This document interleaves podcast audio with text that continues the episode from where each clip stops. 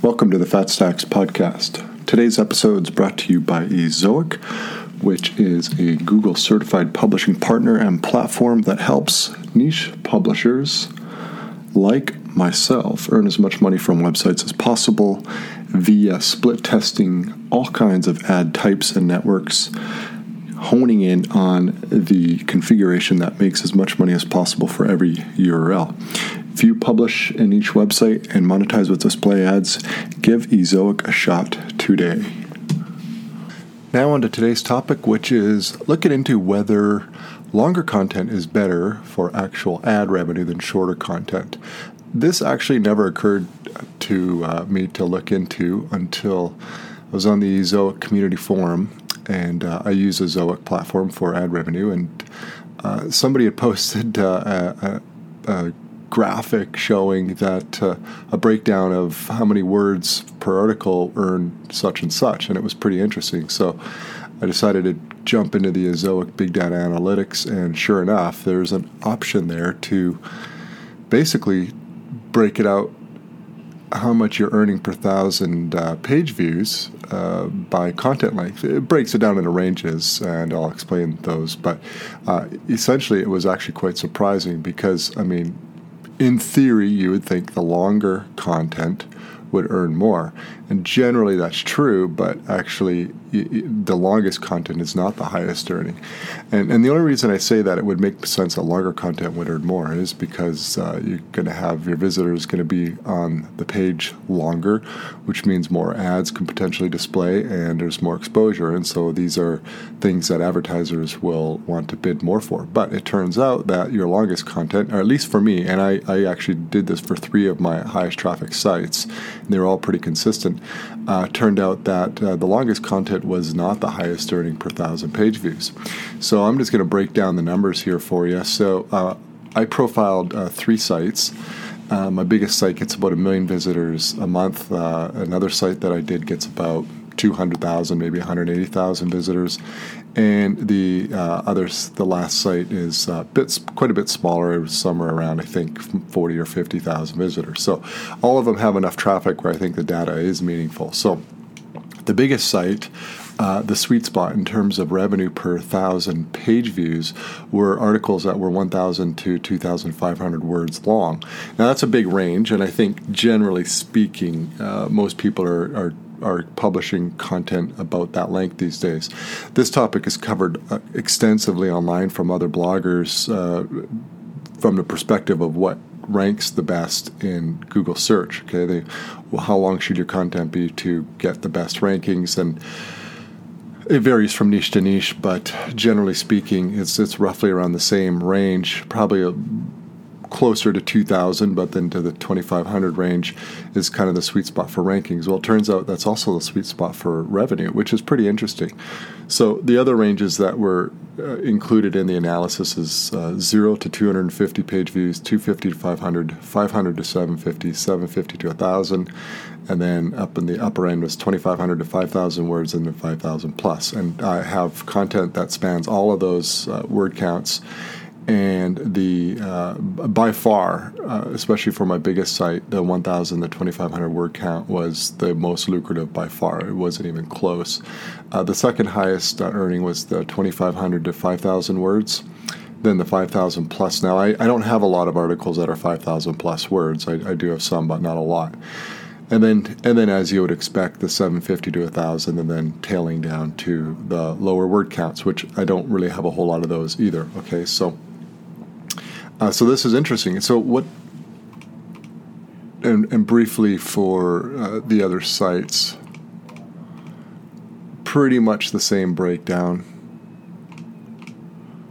Just looking at my charts here. Yeah, pretty much the same breakdown. My site 4, actually, the 5,000 plus words did earn more than the 2,500 to 5,000, but still the 1,000 to 2,500 word range was the best earning per thousand page views. So. Really, what does this mean? How is this useful to you? Now, actually, it took me a little while to think about this because I'm like, oh, okay, great. I've got this data. Is this going to change anything that I do, really? Is this going to change the content that I order? And it might, because I actually order quite a few articles in the 3,000 to 3,500 word range, and then I often will add a little bit, personalize it up before I publish it, and so it might even veer toward 3,500 plus words long. Now I'm paying for that, and it's not cheap. So this data might actually persuade me to drop that word count order down to more consistently in the 2,500 range or 2,000 word range.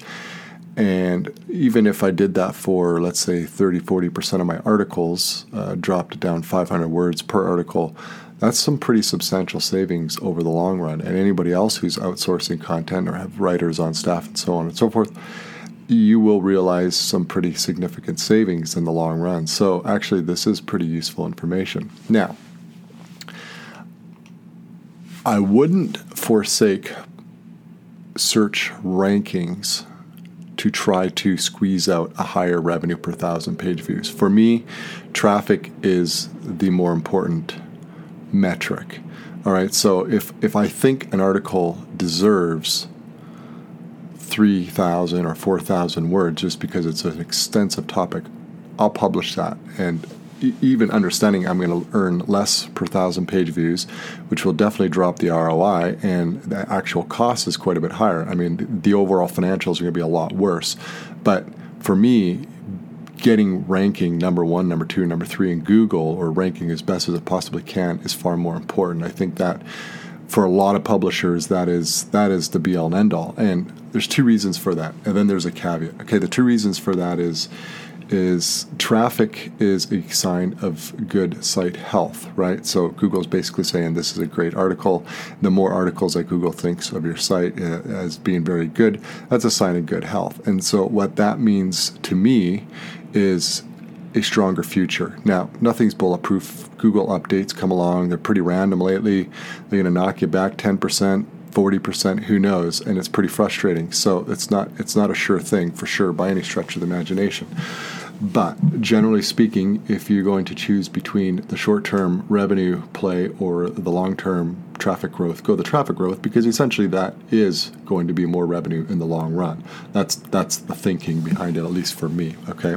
So now there is a caveat to that, okay? So obviously, I think more traffic is better, but not always. And a reader actually called me out on this, and it was pretty good. He said, I don't always want more traffic. I want more traffic from the higher earning countries or demographics or even perhaps device. Okay, now that makes sense.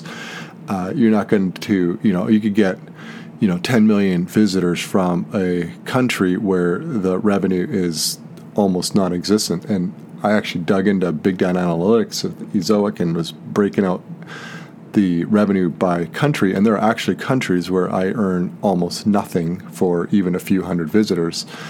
And it's not a big deal. It's not a big loss. But I do have to pay hosting costs for that traffic. And if it's not earning anything consistently, obviously traffic from those countries aren't very good. Now, it's not a whole lot of traffic. It's really not a significant loss in revenue, and I'm not going to start going about blocking countries and so on and so forth, but it is something to keep in mind, right? So when I say traffic is the be-all and end-all, you've got to caveat that with, traffic from higher-earning countries, higher-paying countries. Now, generally speaking, I was actually surprised. I mean, most countries, there are only maybe 20 that wouldn't cover the hosting costs, at least, and it's not even, the data is not even significant enough to even come to that conclusion. I would think it's not a lot of traffic, but generally speaking, even most countries, the traffic and the revenue was definitely, well, I should say the revenue was definitely good enough to cover hosting costs. So that's not really an issue for me. So at the end of the day, I opt for traffic over short-term revenue boosts. Okay, so, but I have ordered articles, and the trouble is with ordering content is you never really know how many words it's going to need, right? Unless you write it yourself, which defeats the purpose. So I can guess and say, well, an article is going to need 2,500 words, and a writer will come back to me and say, well, I need 3,200 to do this properly with what you want. And I always say, yeah, I've got to trust them.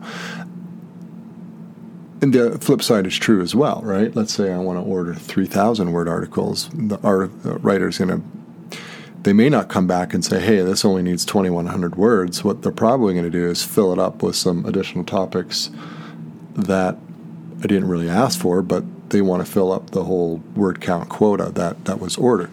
And generally speaking, I don't get too upset about that. In fact, a lot of writers have come up with some pretty clever subtopics to throw in there and did a nice job, and that actually made the article better. So generally that's worked out. But the point is it is hard to know exactly how many words you're going to need to cover a topic adequately. But all things being equal, if you are routinely, well, you obviously want to do your own analysis, right? Every site is different. It turned out that my three sites were pretty consistent in which word count range was the highest earning, but you want to check your own.